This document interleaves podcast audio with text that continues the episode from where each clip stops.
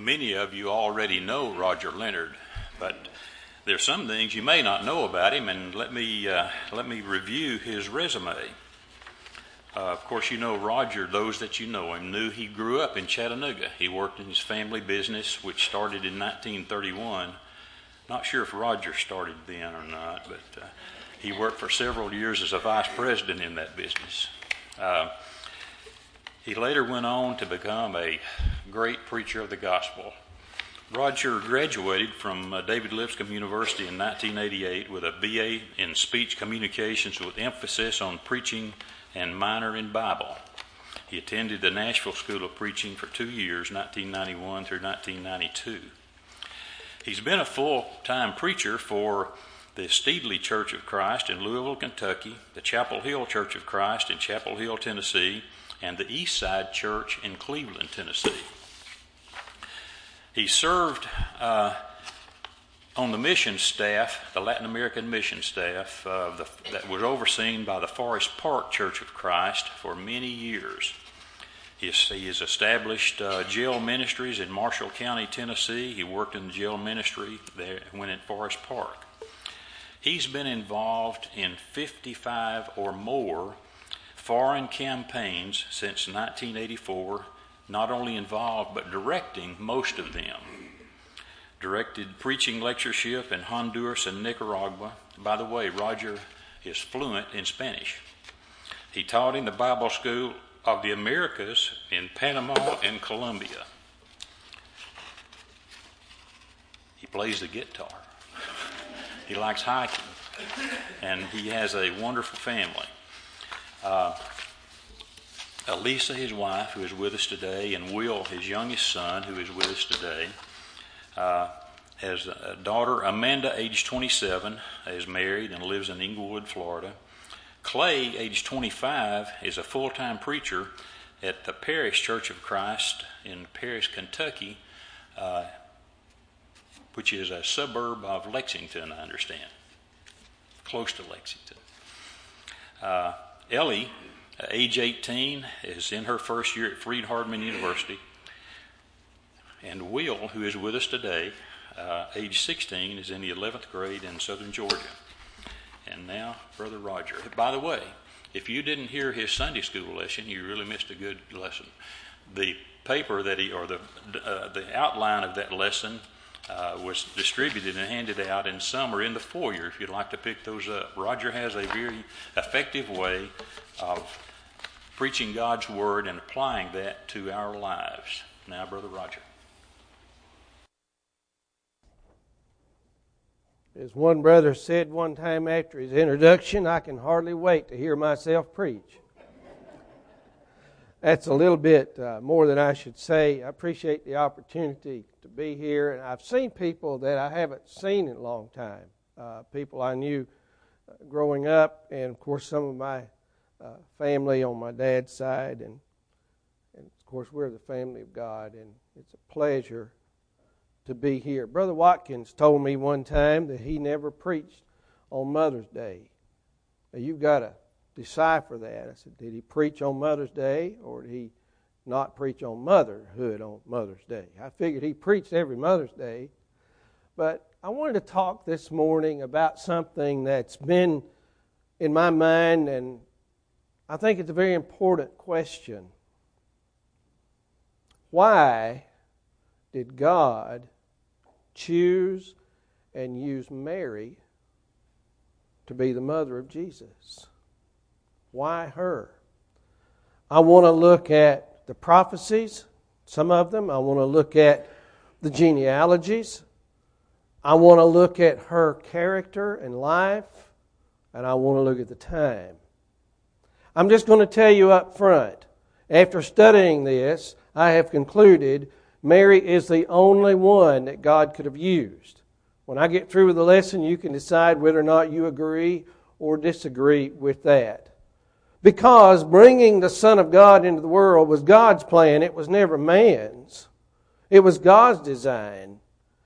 And so we read in Luke chapter 1, beginning with verse 26, that the angel Gabriel was sent by God to a city of Galilee named Nazareth to a virgin betrothed to a man whose name was Joseph of the house of David.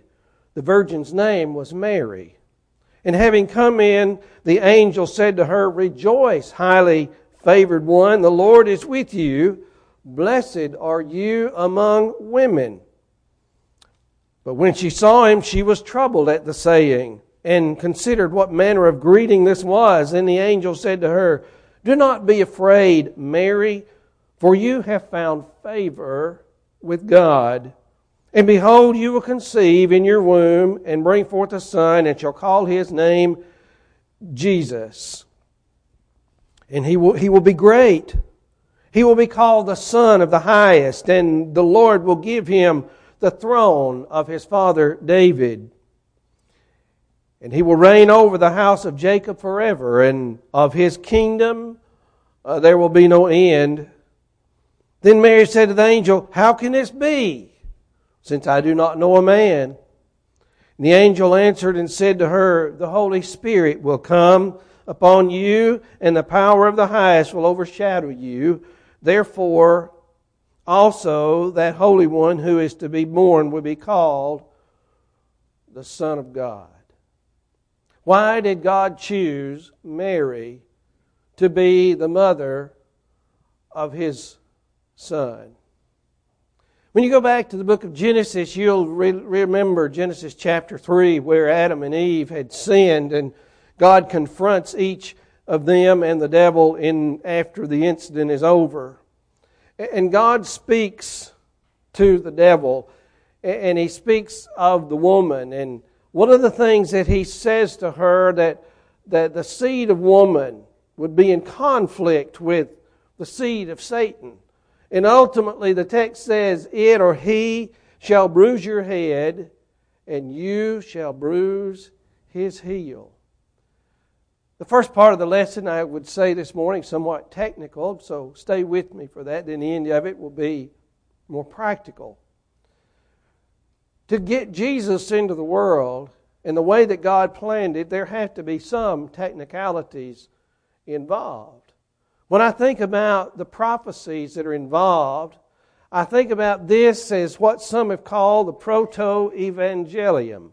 In other words, the first gospel. I find it amazing that after Adam and Eve sinned, God, in His unique way, is telling them, I'm going to take care of this problem that the devil has brought into the world and that you're a part of. Ultimately, most of us know Genesis 3 and verse 15 was fulfilled in the death of Christ. Many believe that the, that the reference to the, the heel of the seed of woman being bruised would be a reference to the Lord's heels being nailed to the cross. Be that as it may, we know ultimately that he was. But Jesus didn't stay on the cross. He was removed after he died and he was buried, and three days later he was resurrected.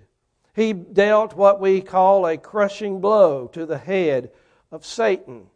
What Satan brought into the world to cause death and problems for man, God took care of with his son. But ultimately, though, this son would have, have to be born, would have to come into the world. If you study the genealogies, and I'll get to that in a moment, but you study the genealogies, you know that Cain killed Abel. But you also know that God gave Eve another son by the name of Seth. You will find in the genealogy in Luke's record, in Luke chapter 3, as you trace it all the way back to Adam, that, G, that Seth was in the lineage or the genealogy of Jesus after he was born, and you follow that. But I want to move down a little further in time to about, um, what do you say, about 1900 BC to a man named Abraham. God had called Abraham out of Ur of the Chaldees to a land that he would show him. But he made a promise to Abraham. He said, In you all the nations of the earth will be blessed, in Genesis chapter 12, in the last part of verse 3.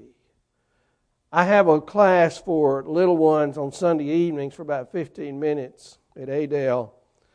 And I talked to them about that, and I said, Now, What does that mean? That in you, the nations of the earth will be blessed.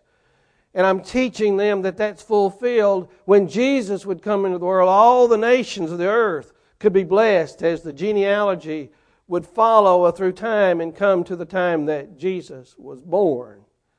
But there's something had to happen first. You've got this old couple who are beyond the age of being able to conceive and have children. And, and so Abraham in Genesis chapter 18, verse 10, Abraham and Sarah are promised a son.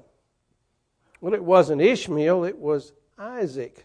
Isaac was born to them as a promised son, and we see in Genesis chapter 21 that Isaac was conceived and he was born. And so we're looking at prophecies and we're seeing this begin to unfold how God would bring this son of his into the world. The lesson is not so much on that as it is ultimately leading up to the woman that God used to, to bring his son into the world. You may remember in Peter's sermon, you've got to put yourself in Acts chapter 2 in the shoes of a Jewish person a Jewish person who knew the law, who had, many of whom had heard Jesus preach, who knew somewhat uh, of the many of the things that he said, but especially those Old Testament prophecies concerning Jesus. And Peter says something in Acts chapter 2 and verse 30 regarding David. You know, David was in the lineage of Jesus as well. You got Abraham and then later David. Therefore, David, being a prophet, and knowing that God had sworn with an oath to him that of the fruit of his body, according to the flesh, he would raise up Christ to sit on his throne. Now, you have to be Jewish in your understanding and know your Old Testament to understand why Peter would say this. This is ultimately a fulfillment of what was said in 2 Samuel chapter 7 and verse 12, the record says, When your days are fulfilled regarding David, and you rest with your fathers, I will set up your seed after you, and you and who will come from your body, and I will establish his kingdom. Well, that's precisely what Peter is talking about as he speaks of this prophecy.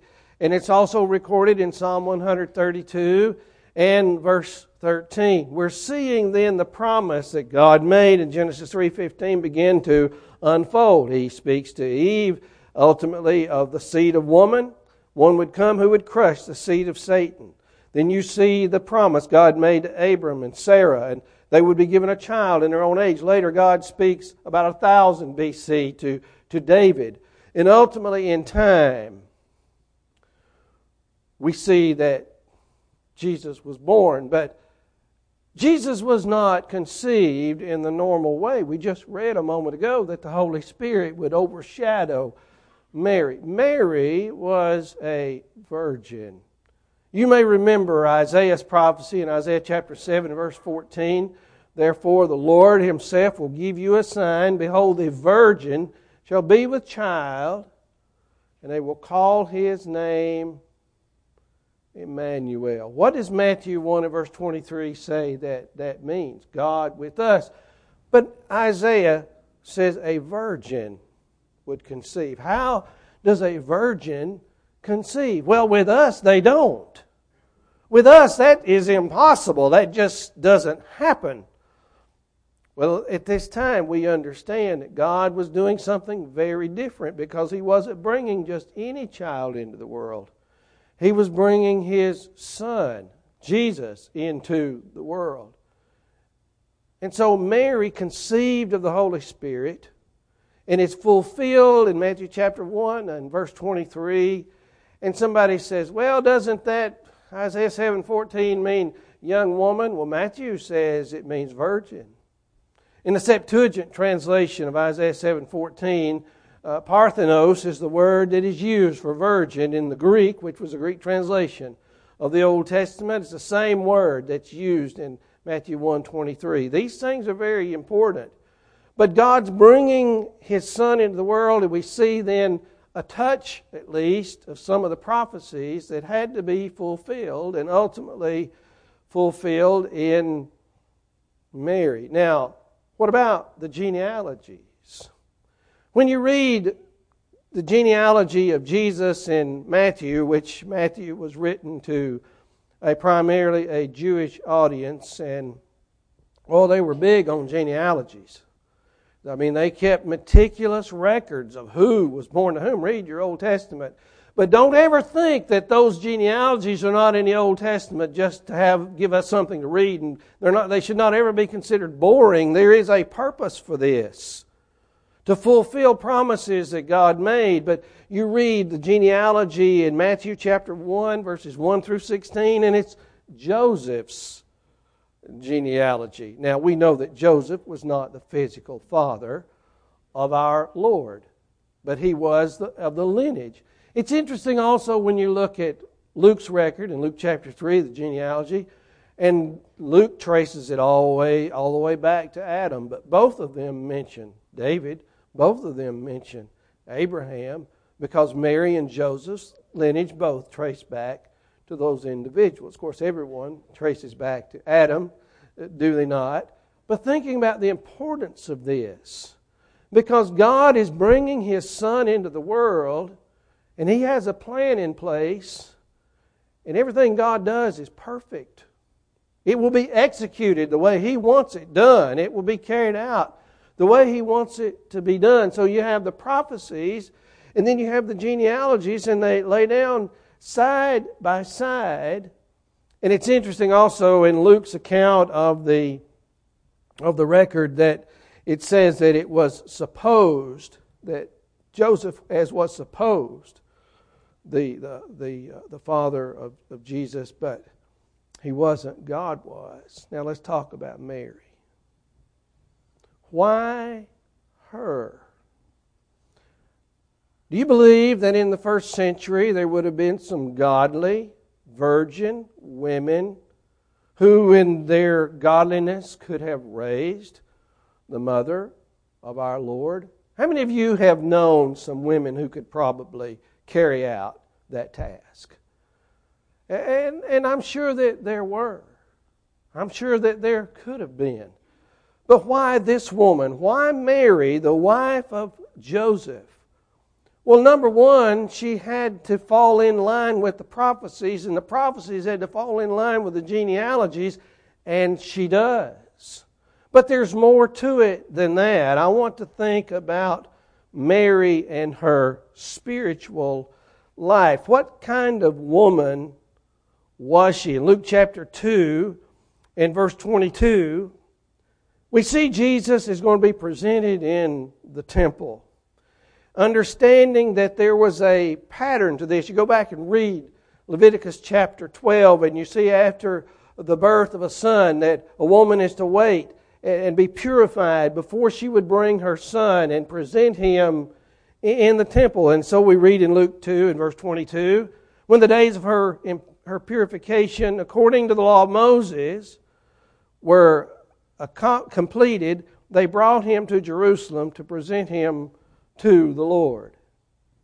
Secondly, we see in chapter 2 and verse 22 and 23 that they did present Jesus to the Lord according to the law. And then we see also that, verse 24, that she made a sacrifice according to the law. Now, let's talk about these points for a moment. There's something about Mary that needs to be considered by all Christian women especially young women who want to be mothers in the Lord's church. How many of us believe there is a need for strong, spiritual, Christian young women to be strong Christian wives and mothers for the kingdom today?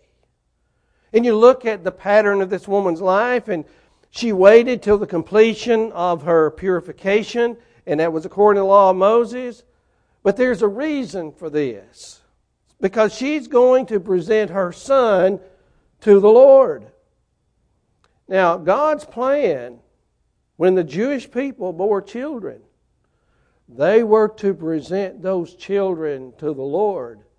God wanted godly offspring. He wanted people to be faithful to Him. Mothers know this, but it bears repeating the strongest people in the world to present children to God are godly mothers. You have no idea, or maybe you do, how strong and powerful that influence is that you have over the life of your child. You look at the fruit of a woman who loves God, who serves God, who honors God, and honors Him by the way she deals with her children in bringing them up. Even though Paul is speaking in Ephesians 6 and verse 4, it says, You fathers, but it also applies to mothers. You bring those children up in the nurture and the admonition of the Lord. So, the first thing you would see about this that before a mother can bring her children to the Lord, she must purify herself. She must prepare herself. How can you and I be godly parents if we have not purified our own lives before God? But when we do, that gives us the power, the ability. She also brought her son Jesus to present him to the Lord according to Luke 2:22. And therefore godly mothers must present their children to God in his way. How many of you know how difficult it is to bring up a child. Keep him or her on the right path. We were visiting, I don't remember where we were yesterday. Is I think it was in the, in the motel uh, little eating area and observing the way some people interact with their children. Some people just ignore their children. Just let them do whatever they want to do. Some women, and it's usually the mothers, isn't it? It is. They, they, they're on top of it. You don't do that. Sit up straight, behave, and, and leave that alone. And, and I know that kind of sounds irritating to the child, but it's a part of the training. But then you apply that to bringing up children in the nurture and the admonition of the Lord. But we're going to do it God's way. We have to bring up these children in the ways that God would have us to do it. They need to hear Mama pray. They need to see mama living that Christian life. And then as they teach that child and they guide him or her in the right way, the child can't say, Well, Mama, you're not doing that because Mama is doing that. This consistency, but bringing them up in the nurture and the admonition of the Lord. You want to fix the issues with our culture? Let's start with the home. Let's start with mothers. Think about Mary. She's bringing the Son of God into the world. Now, I know he was God's Son, but I also know he was human. He needed training and guidance and instruction just like any other little boy did. He needed that from his mother. We know what took place in the temple, that he was asking and answering questions among the scholars of the Jewish people. We understand that, but he also was a child. And he needed that. What better woman than a woman, number one, who would purify or prepare herself first, who would bring her child up in the way that God would have her to do it, and to offer sacrifice for her own sins. We have to think about the power that Mary had to be a godly woman, and she would have to do this to maintain a spiritual relationship with God herself. Mothers, don't ever discount your spirituality and its power. Some of you are past that. Your grandmothers. We have a couple at Adel who bring their grandchildren regularly to Bible class and to worship. Why do they do that? Well, because the parents won't. The parents don't. These are their grandchildren. And so here are spiritual people working to bring up these children. But you think about Mary. Why Mary? Mary could not be unholy or ungodly in any shape, form, or fashion in the way the Bible describes it. She wasn't. She lived for God. She followed the law of Moses as any good Jewish woman would, and she followed the procedure of purification and for preparing herself to bring Jesus, to present him to the priest in the temple, and to purify herself by offering sacrifice, as the Jews required the poor people, the, the turtle doves, you know, a poor person's offering for sin. But there is a godly woman, and you know, you don't have to be rich. Obviously, Joseph and Mary were very poor people when you think about the way we look at possessions. But also, we see in Luke chapter 2 and verse 41 that Joseph and Mary went to Jerusalem to worship every year. I'm picturing this. From the time that Jesus was a baby, they're taking him to worship. He gets a little older, they're taking him to worship and teaching him the ways, of the laws, and, and, the, and all the things that Jewish boys needed to know to be faithful to God. I can't imagine that Jesus just learned this by happenstance. Mothers, her, his mother had to teach him. And it was a part, isn't that what Deuteronomy 6 is about? To talk to your children when, they, when you walk by the way, when you lie down, when you rise up, everywhere you go, so that the future generations can know God's will. I'm picturing this woman dedicated to God, taking him and teaching him and having him in worship. And what a powerful testimony of her life. I'm beginning to see that God had a reason for choosing Mary as he did. This is a very spiritually minded woman. This is a woman dedicated to God. This is a woman dedicated to worshiping God and, and serving God and doing things God's way. And she's bringing his son into the world, and it's so important that she be the right kind of person. And then you see in Luke chapter 1 the Song of Mary. I want you to follow this with me from verses 46 and following. And I want you to think about it two ways. I don't believe that she's saying this without help from the Holy Spirit. But also, I don't believe she's saying this just by the, by the Holy Spirit alone. Here is a woman who knew God. Here is a woman who knew God's Word. And yet I see there are things here that obviously the Holy Spirit helped her with, but also a woman who obviously had been studying and known. Listen, you can't bring up the Son of God and not know Scripture. We can't bring children up in the world if we don't know Scripture. And she does listen to her attitude toward God. My soul magnifies the Lord, and my spirit has rejoiced in God my Savior. All this has to do with her response to God and the fact that she's bringing his Son into the world. For he has regarded the lowly state of his maidservant. For behold, henceforth all generations will call me blessed. She's realizing some very powerful and important things. For he who is mighty has done great things for me, and holy is his name. And his mercy is on those who fear him from generation to generation. This is knowledge of not only Old Testament scripture, but history of God's people and the promises that God had made. And if you have a reference Bible, look in the column or wherever they're noted at the scriptures that are here that she's referring to. For he has shown strength with his arm, he has scattered the proud in the imagination of their hearts, he has put down the mighty their, from their thrones and exalted the lowly. Doesn't that sound like Jesus as he begins the Sermon on the Mount? As we, as we think about those who are poor in spirit. What do you mean, Lord? The first thing he says in the Beatitudes poor in spirit, a humble person before God. Obviously, Jesus was God's Son. Obviously, the Spirit of God was in him when he preached.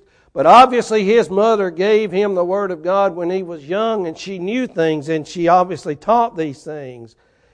He says in verse 52 He has put down the mighty from their thrones, exalted the lowly. He has filled the hungry with good things. What did Jesus say? Blessed are those who hunger and thirst after righteousness, for they shall be fulfilled. Did not Jesus say in one place that the Scripture cannot be broken? I've been talking to an individual, and I didn't want to bring this up, but I will. A Christian who has said the New Testament is a fake piece of literature. Jesus is not God's Son. I told him. I said, Next thing you know, you'll be rejecting the Old Testament. Sure enough, he did. I told him again, I said, Next thing you know, you'll quit believing in God. We'll see how that turns out. But you see how the scriptures come together, and all of these things go back and tie into the Old Testament. You cannot disconnect the Old Testament prophecies with the New Testament fulfillment. She says in verse 54, He has helped his servant Israel in remembrance of his mercy. Watch verse 55. As he has spoken to our fathers, to Abraham and his seed forever. She understood that what was happening to her was a fulfillment of the promise that God made to Abraham. Obviously, she knew the same thing about the fulfillment of the promise that God had made to David. And so I think about the application to this. What kind of woman was Mary? As we think about our young people today, there have been groups of young people who have, uh, and I give it different names, but they say, We're going to be pure until we get married. I appreciate young people so much for wanting to do that because the temptation to do otherwise is so strong. How many people today are not even thinking about marriage but just live together? And it's getting worse and worse all the time. Mary remained a virgin until after Jesus was born. Joseph did not know her until after Jesus was born. What an honorable man, too, who would honor God in his will. But we need young people today who will remember this. Marriage and the things reserved for marriage are worth waiting for. And they're precious in marriage. That's where they belong. But Mary was a virgin, just like Isaiah said that she would be, but she was not sinless. Contrary to the teaching of some in our religious world, you know, the, you know what immaculate conception means in the minds of some? They say, well, God immaculated her and made her sinless. Well, no, He didn't. The Scripture doesn't teach any such thing. She was a good woman. She was a godly woman. She was a virgin, but she was not sinless. Just like anyone else. Why did she go offer a sacrifice for her sin if she were sinless? Let the text teach. But only that, uh, she was not a perpetual virgin, as some would teach. We see in Matthew 125, Joseph did not know her until she had brought forth her firstborn. Until means that afterward that he would have. You read later in Matthew chapter 332, John 7 verse 3, Jesus had brothers. So she had children after that. But I want to think for a moment about a further application as Mary being a willing servant of God. How many mothers or young mothers might have been scared to death, as we say it. I don't think I can do this. I just, I just don't think I can handle this. I, obviously, God knew she could, but she also had a choice. And, and she, whatever the Lord said to her, she was willing to do it. No doubt there would have been some fear and deep concern. Absolutely. She is human. But she was a willing servant. Luke chapter 1 in verse 38. The scripture says, Behold, the maidservant of the Lord, let it be to me according to your word. Mamas, you want to be successful, be a willing servant. Let it be to you according to the will of God. Secondly, she was willing to rear the Son of God. Luke chapter 6 and verse, Luke chapter uh, 2 and verse 48, the scripture says that when, when, you know, when they came to the temple, naturally, Jesus was separated from his family and mother and father. Well, where, where is he? Naturally, they're concerned, this large crowd. And so she comes back and says, Son, why have you done this to us? What's she doing? She's holding Jesus accountable. Think about it. Don't mamas need to hold their children accountable for their actions today? Now, Jesus didn't do wrong, but as a mother, why have you done this to us? She's holding him accountable to rear him. and to mature him. As a matter of fact, look, look in the latter part of Luke chapter 2. He went down to Nazareth with, Nazareth with them, and they came to Nazareth, and Jesus was subject to him. But his mother kept all these things in her heart. Jesus was subject to his mother, obviously, as God's son, but he was also subject to his mother because he was taught to be. We want our children to be subject, we must teach them to be subject as parents. But I really like verse 52. How did Jesus grow? She also yielded to be a servant to mature her son. Now, I'm going to be honest with you as a student of Scripture, and I think you'll understand why I'm saying this.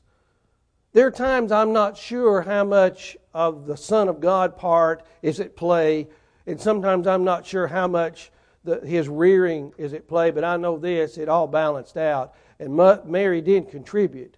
God didn't choose a heathen woman to raise his son, he chose a godly woman. Obviously, what she could do for him enabled him, and the scripture says that he increased in wisdom and in stature and in favor with God and with men. When you start piecing this all together, then we see that God chose Mary because of the prophecies, because of the genealogy, because of her character. But I want you to see this before we conclude the lesson. Jesus, I mean, Mary rather, is not seen the last time when Jesus uh, was a boy. No, no. Turn with me in your Bibles to John chapter 19. Here our Lord is Begin with verse 25. Suspended between heaven and on earth. If you've done any study on crucifixion, he's not doing very well. He's struggling to even breathe. Can you imagine the lacerations to his back and the blood running down his face from, from, the, from the crown of thorns and the, the nails to his hands and his feet? And, and he's probably hungry and, and dehydrated and probably flies are buzzing around his face and sweat getting in his eyes and, and he's struggling. But he looks down from the cross and he sees his mother. She stood by the cross. Mama, that'd be hard, wouldn't it? It would. Stand at the foot of the cross of your crucified son and there's his mother and his mother's sister, Mary, the wife of Clopas, and Mary Magdalene. When Jesus therefore saw his mother and the disciple whom he loved standing by, he said to his mother, Woman, behold your son. Now he can't point, he just has to speak. Obviously, we're talking about John here. Behold your son. She's not talk, he's not talking about himself. She's already done that. I can promise you. I want you to look at John to be your son. And, and John, he says to John, verse 27, Behold your mother. And from that hour, he took her to his own home. What's the point? Mary stood at the foot of the cross of Jesus. You want to be a powerful, effective mother? Stand at the foot of the cross of Jesus. And you see him suffer, and you know why. And you know he did it for you. Not only that, every mother needed Jesus as a Savior, including Mary. And what's interesting when you turn over to Acts chapter 2, you find that Mary is with the apostles and the others as they are praying. If you look at Acts chapter 1, rather, in verse 14, they all continued with one accord in prayer, with supplication, with the women and Mary, the mother of Jesus, and his brothers. You see, then Mary, Mary doesn't get all distraught about the death of her son. She sees him now as a Savior. Is she waiting for the promised kingdom? Obviously. Is she waiting for the church that Jesus said he would build? Obviously. Is she there when the church is established on Pentecost? Obviously, she was. You see, then God chose a woman like Mary because She just fit everything that needed to be there. Now, the time. Everything comes together when you look at Galatians chapter 4 and verse 4. The time was fulfilled.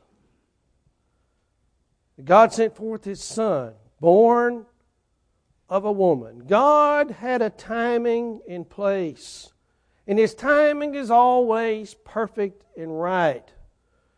I don't have time to explain all the reasons why Christianity started when it did. There are a lot of things that, that come into play, but the fullness of the time had come. Mary fit into that perfectly. But when you, when you wipe all these other things away about the strange things people say about her, she's no different than we are. She needed a Savior too. You want to be a woman like Mary? A mother like Mary? A grandmother like Mary? Just a Christian like Mary? Then follow her example and be what she was the mother of the Son of God. And if you're looking at the future for your life, follow her and bring up sons and daughters for God. He had his purpose. It's fulfilled. There may be someone here this morning who's not a Christian. You know Jesus died for your sins according to the Scriptures, 1 Corinthians 15 and verse 3. And he died, he was buried, and he was resurrected on the third day according to the Scriptures, same chapter. But you know why he did that? Because we've all sinned and fall short of the glory of God. That's Romans 3 and verse 23. But that sin brings forth death. It separates us from God. But God gave His only begotten Son, that whoever believes in Him should not perish, but have everlasting life. John 3 16. But He wants us to be forgiven. Jesus would say in Luke 13 3, a part of my plan is repentance, to turn from sin, unless you perish. And then he says, I want you to confess me before men. Matthew 10 32 and 33 says, If you do, I'll confess you before my Father who is in heaven. If you deny me before men, I will deny you before my Father who is in heaven. But I also want you to be baptized. Well, what for, Lord? Well, Peter would say in Acts 2 and verse 38, it's for the remission of sins. Ananias said to Saul of Tarsus in Acts chapter 22 and verse 16, Paul had been praying for three days, but listen, he's not been forgiven yet. How do I know? Because he's been praying three days. And Ananias says to him after that, said, Saul, why are you waiting? Arise and be baptized and wash away your sins, calling on the name of the Lord. You know, Saul did that. But he did it because God fulfilled a promise to Mary to bring his son into the world. And he's our Savior today. If there's some way you need him, the invitation to come to him is yours now as we stand and sing.